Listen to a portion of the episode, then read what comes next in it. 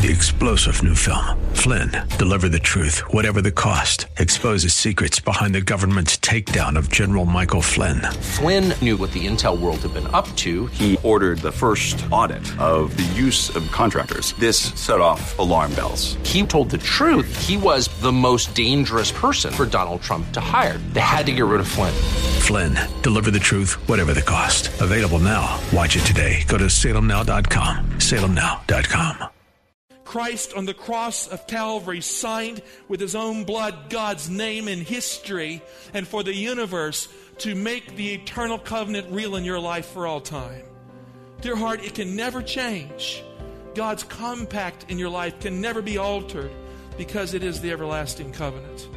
That's Pastor Michael Oxentenko, and this is Reaching Your Heart. Here at Reaching Your Heart, we believe that God answers prayer. If you need prayer, you can call at any time 24 7 888 244 HOPE. That's 888 244 4673. Someone is standing by right now to take your phone call. Today's message with Pastor Michael Oxentenko is the fifth in the Cosmic Controversy series. We'll begin this broadcast today, but due to our time constraints, we'll only be able to bring you the first portion of this broadcast. Remember, at any time, you can listen to any of these messages in their entirety online at reachingyourheart.com. Let's get underway with the first portion of the Paradise Contagion. Here now is Pastor Michael Oxentenko. A billionaire sheik has a name that he wants the whole world to know about. In fact, he wants space aliens and astronauts to notice his name too. He's in the monolithic kind of thing, and he wants his name to live on forever in big bold letters in the sand. He has done something very unusual to accomplish his goal. He has carved his name into the desert sand in giant letters so large that everyone can see them. Not just big letters, colossus kind of letters. His name is Sheikh Hamad bin Hamdan al Nahyan. I hope I said it right. Hamad for short. And that name Hamad now can be seen from outer space. The shorter version of his name, Hamad, is spelled with colossal letters, two miles wide and 1,000 meters tall, right there in the sand on the other side of Abu Dubai. I think I said that right, did I? It dominates the landscape for all to see. The first two letters are so large they function as water canals. Hamad is worth $14 billion, and he has spent a hefty chunk of it making sure that people know that he has a name and his name can be seen from outer space. It's impossible to study the Bible without encountering the name of God. Unlike the sheik, our Creator God is a humble being who is more concerned about you than he is himself. And yet, nevertheless, he is infinitely richer than the sheik. He is more concerned about his name than the sheik because his name should matter to you because your understanding of the divine name has everything to do with your future. God has a name, a personal name, and his name is at the heart of the great controversy between good and evil. It is a battle over what the divine name really means. Satan's attack on God is really a thorough, deliberate, conniving kind of evil attack upon the quality of God's name. When you consider the creation story in Genesis, you encounter immediately God's name at the very beginning of the world. In fact, your eternal destiny has everything to do with what you do and how you interact with the divine name in your own life. Before we enter the book of Genesis this morning, it would serve us all well to focus briefly on God's name in the larger context of the Bible. And so we're going to take an airplane view of the Bible to consider the importance of his name, and then we will enter into the book of Genesis to consider the controversy over his name in paradise. Three truths are essential in understanding the war over God's name. Here it is. Truth number one God's name is God's covenant. In fact, God's personal name is the everlasting covenant. Now, some people say, Pastor Mike, what do you mean everlasting covenant? You know, we use words theologically at times and we have no clue what they mean. You've heard terms saying, well, Jesus died as the blood of the eternal covenant, or Christ is the new covenant. I'm a new covenant Christian. Most Christians have no clue what they're talking about when they say stuff like this. The Bible is very clear that the name of God is, in fact, the everlasting covenant. So if you know what God's name means, you know exactly what the everlasting covenant is. The word covenant means contract or a legal guarantee based on a promise that carries the force of law. Now, if you go down to the car store or the car dealership and you sign a contract with your name to buy a car that says you have to give so much money every month to pay for that car over a period of time where it's financed, and if you don't follow through with the terms of the contract, what happens to you? They take the car, but if you try to keep the car, they take you. You see, the contract has legal force, and a covenant is just like that. The everlasting covenant is the ancient covenant that brought Jesus to this world to die for our sins. It is the oldest covenant that was never made. Did you hear what I said? It is the oldest covenant that was never made because it is a covenant that has no beginning and no end. It is eternal because God's name is eternal. It has always been there and it will always be.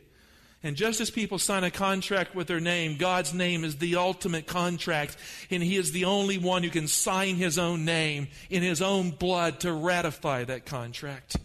The eternal covenant is, in fact, the timeless pact, the eternal contract, the covenant that is rooted in the divine being that existed between God the Father, God the Son, and God the Holy Spirit from all eternity and before all time. And it was ever ready, it was ever present in the mind and heart of God to save the sinner who could not save himself. It has been ratified in history by the blood of Jesus Christ, inaugurated in time, but timeless in intent. Christ on the cross of Calvary signed with his own blood God's name in history and for the universe to make the eternal covenant real in your life for all time. Dear heart, it can never change. God's compact in your life can never be altered because it is the everlasting covenant. Hebrews 13, verse 20. Now may the God of peace, who brought again from the dead our Lord Jesus, the great shepherd of the sheep, by the blood of the eternal covenant. Now notice what it does. It says, may that equip you with everything good I mean, if you're looking for good things in your life, if you're trying to make sure that you have the stuff that really matters for eternity, then the blood of the eternal covenant, that covenant has equipped you with everything good, it says, that you may do his will, working in you that which is pleasing in his sight through Jesus Christ, to whom be glory forever and ever. Amen. In the Bible, you cannot separate the eternal covenant from the blood of Jesus Christ. A new covenant Christian is of necessity an everlasting covenant Christian because of the blood of Jesus Christ. Any covenant that was ratified by the blood of Christ is a covenant I want in my life. Any covenant that was sealed and inaugurated by the blood of Jesus Christ is a covenant I need in my life. In the Old Testament, the Ark of the Covenant was the only box that contained the Ten Commandments. And the Ten Commandments was clearly called God's covenant in Exodus 34, 28, and Deuteronomy 4.13. Let's look at these verses together. It's very clear here. And he was there with the Lord 40 days and 40 nights, speaking of Moses. He neither ate bread nor drank water. And notice what it says next. And he wrote upon the tables the words of the covenant. And then what does it say? The Ten Commandments. I mean, we don't have to guess at what God's covenant is. The Bible says it is the Ten Commandments. Now look at Deuteronomy 4.13 and he declared to you his covenant, which he commanded you to perform. That is the Ten Commandments. And he wrote them upon two tables of stone. I mean, the Bible is clear here. We don't have to miss it at all. The covenant that God gave Israel, the Ark of the Covenant, contained the covenant, and the covenant was the Ten Commandments. And the Ark of the Covenant is the box that contained his sacred will. It's a fact of the Bible truth that the Ark of the Covenant was strongly associated with God's eternal name. In fact, it was called by God's name. When people saw the Ark of the Covenant being carried by the priests with the, the blue covering over top, as they saw it, they didn't say, Well, there goes the Ark of the Covenant with the Ten Commandments. They didn't say that at all. They said, There goes the name of God. And I know that to be true because the Bible says so. They called that ark that contained the covenant, the Ten Commandments, they called it the name of God. Deuteronomy 10:8. At that time the Lord set apart the tribe of Levi to carry the ark of the covenant of the Lord, to stand before the Lord, to minister to him, and to bless his name to this day. Now, based on that verse, the people of Israel developed a practice because they knew what it meant. 1 Chronicles 13:6. And David and all Israel went up to Baalah, that is at Kiriath Jearim, which belongs to Judah, to bring up from there the ark of God, which is called by the name of the Lord, who sits enthroned above the cherubim. So when they saw the ark of the covenant, they didn't say, There's the ark of the covenant. They said, There is the name of God, the Lord. There's the Lord, the ark of the covenant. The Bible is very clear that God's covenant is the Ten Commandments, and God's name is the same thing. You know, some people say, well, what is God's name?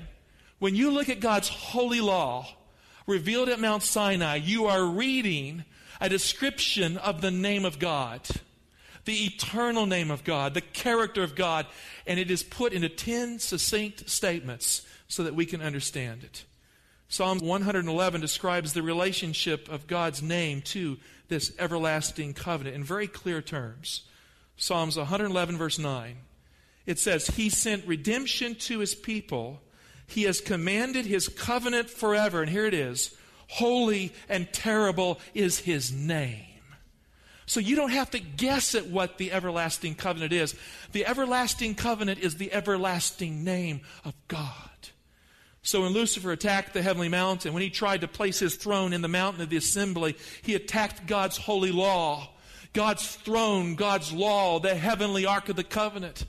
You know, so there are some Christians today who don't even believe that there is a law of God in heaven. Revelation 11, 19 says, Then God's temple in heaven was open, and the ark of his covenant in heaven was seen. If there is an ark of the covenant in heaven, it means God's holy Ten Commandment law is in heaven. And that ark was God's throne on earth, the throne of God in the mountain of the assembly. The throne of God is the heavenly ark of the covenant. And Lucifer wanted to place his throne right there where God's throne goes.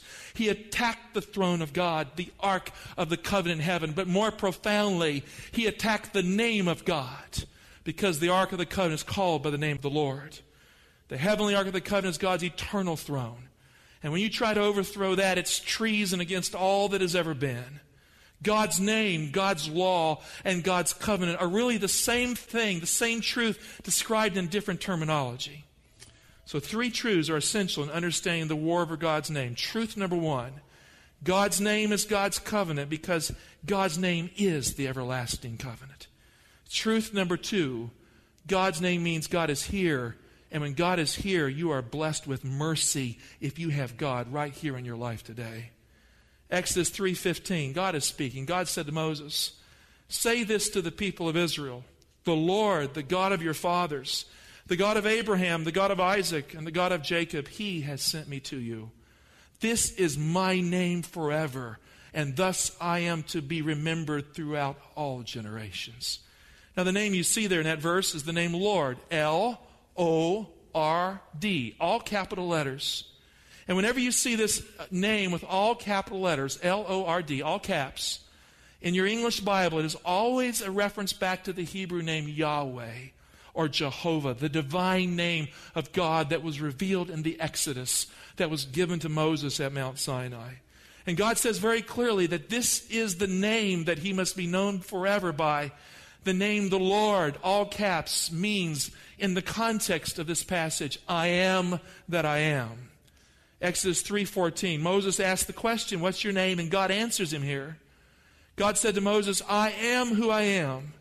And he said, "This you must say to the people of Israel, I am has sent me to you." Now, what does I am mean? It sounds like existential philosophical kind of stuff, but in the context it's not that complicated at all. I am means I am here. Pastor Michael Oxentenko will continue in just a moment. Stay tuned. Reaching Your Heart is a listener supported program. We step out in faith to purchase airtime on this station because we believe God is working through this radio ministry to touch tens of thousands of lives. Each of our messages is prayed over, biblical messages of hope and Bible truth. To continue, we need your support. We do not have a large ministry fundraising machine. We operate totally by faith. Call our toll free number to make your contribution of any size today. That number is 888 244 HOPE. That's 888 244 4673. Or you can stop by our website, reachingyourheart.com. That's reachingyourheart.com. Let's get back to the broadcast now. Here is Pastor Michael Oxentenko with more of today's Reaching Your Heart.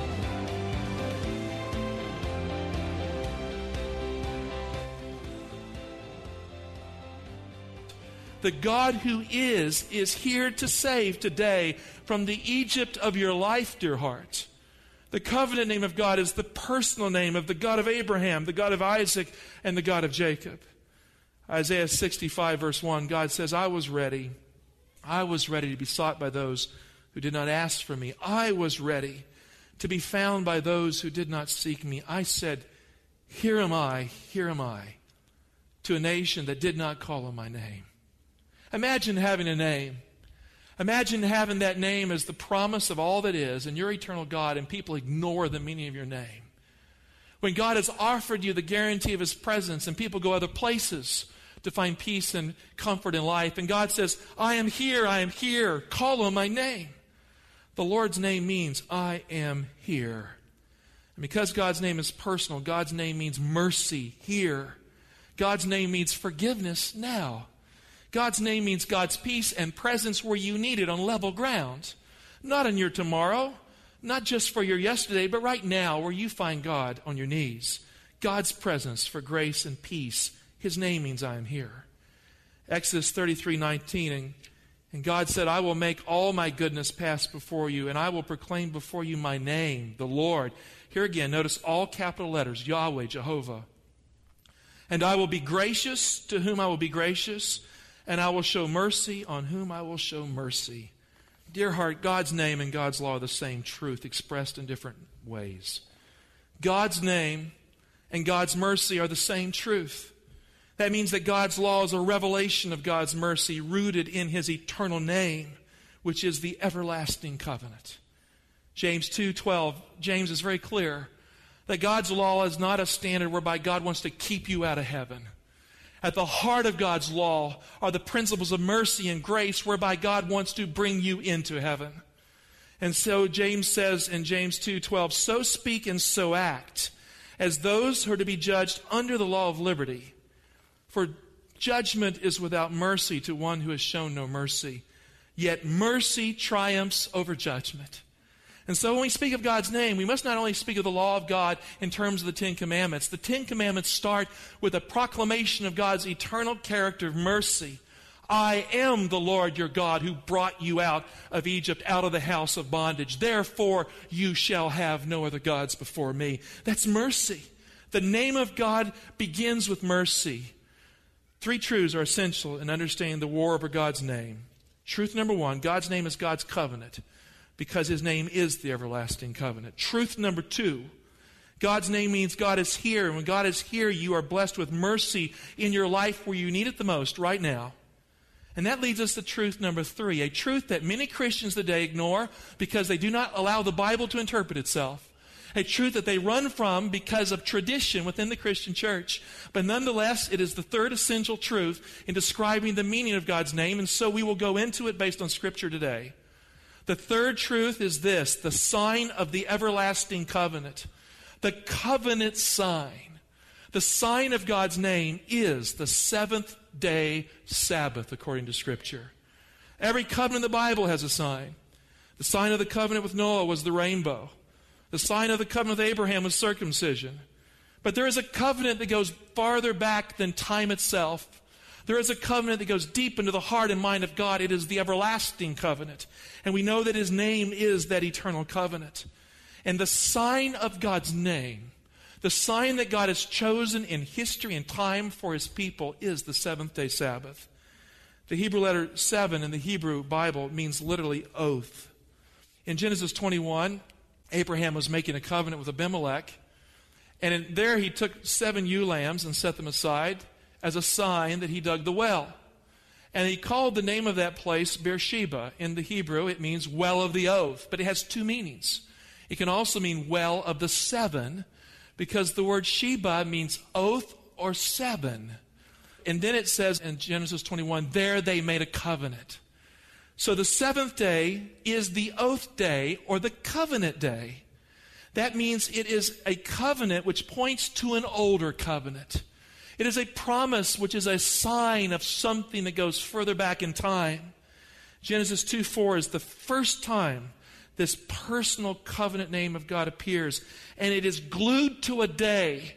It is glued to a sign in time that speaks of something that is timeless. In Genesis 2, the name the Lord is glued to the last day of creation when everything was made, when God could say it's done. Genesis 2, verse 4 These are the generations of the heavens and the earth when they were created. Now, notice what it says in your Bible. In the day that the Lord God made the earth and the heavens. Now, you'll see the word Lord, all capital letters. That's the very first time you find that divine name in the Bible. It's right there in verse 4. The day God made everything is the day God finished his work. Now, my son has a project he's working on. You come to our house, you know that it looks like a carpenter's field and other things.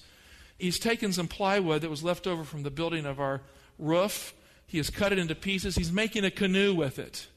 He took some materials and wire and he strapped it together and he's planning to make it watertight so nothing can leak. I personally would not want to get into the canoe because I have my doubts about its integrity, but I have no doubts about my son. My son is out to make a canoe that will float, and he's going to do this before he goes to school this fall. Now, it's not fair to say that canoe is finished yet because there's no bottom to it. But when the bottom is made, when the last bit of shellac is there, when the glue is fixed and the wires are in place, the day it's made is the day you can say, it's made. The day it's finished is the day the canoe is made. So you can't speak of the day the Lord God made heaven and earth until it's all done. And in the Bible, it wasn't finished on the sixth day. It was finished in the Hebrew in the seventh day because there are seven days of creation. The rest of God, the blessing of God. What happens in Genesis 2 1 to 3, when God blessed the seventh day, He hallowed it. When He promised within it a finished work, it is the complete work of God on that day. So, what is the day that the Lord made heaven and earth? It's the seventh day.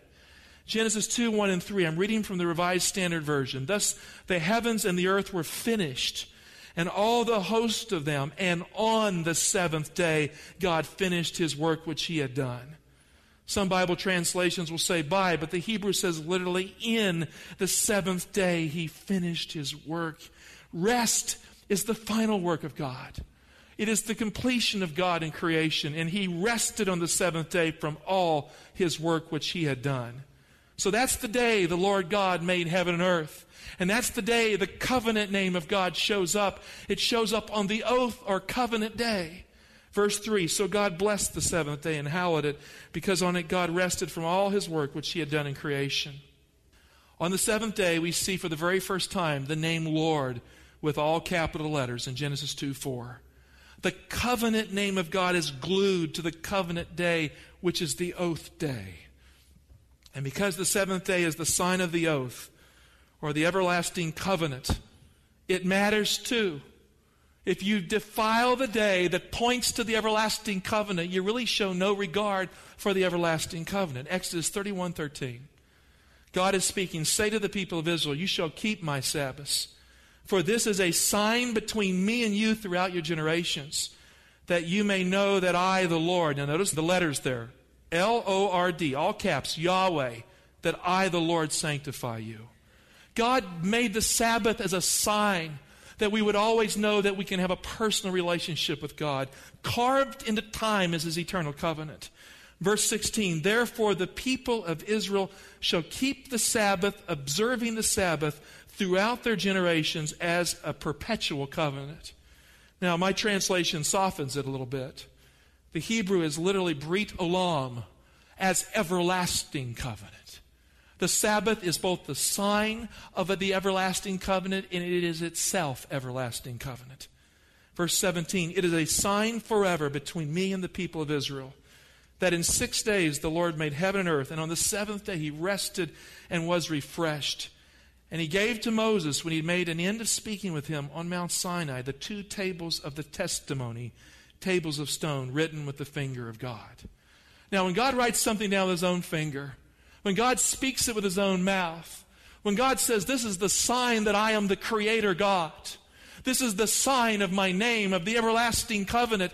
This is my way of keeping you close to me in a worship friendship relationship. Dear heart, we must take that seriously in our lives. In Matthew 24, Jesus said, This gospel of the kingdom in verse 14 shall be preached in all the world as a witness to all nations, then the end will come. Join us again next time when we complete the Paradise Contagion here on Reaching Your Heart. Are you fascinated by the prophecies of Revelation? Have you wished you could understand prophecy better? Do the symbols of the Bible's last book baffle you? God's Last Altar Call is just the book you need. Mark Finley clearly explains the events soon to unfold in this world. Be sure to call today for your copy. 888 244 HOPE. That's 888 244 4673. The book is yours for a donation of any size. Thank you for your generosity. Your donations keep this ministry on the air. Again, thank you for your support. 888 244 HOPE. That's 888 244 4673.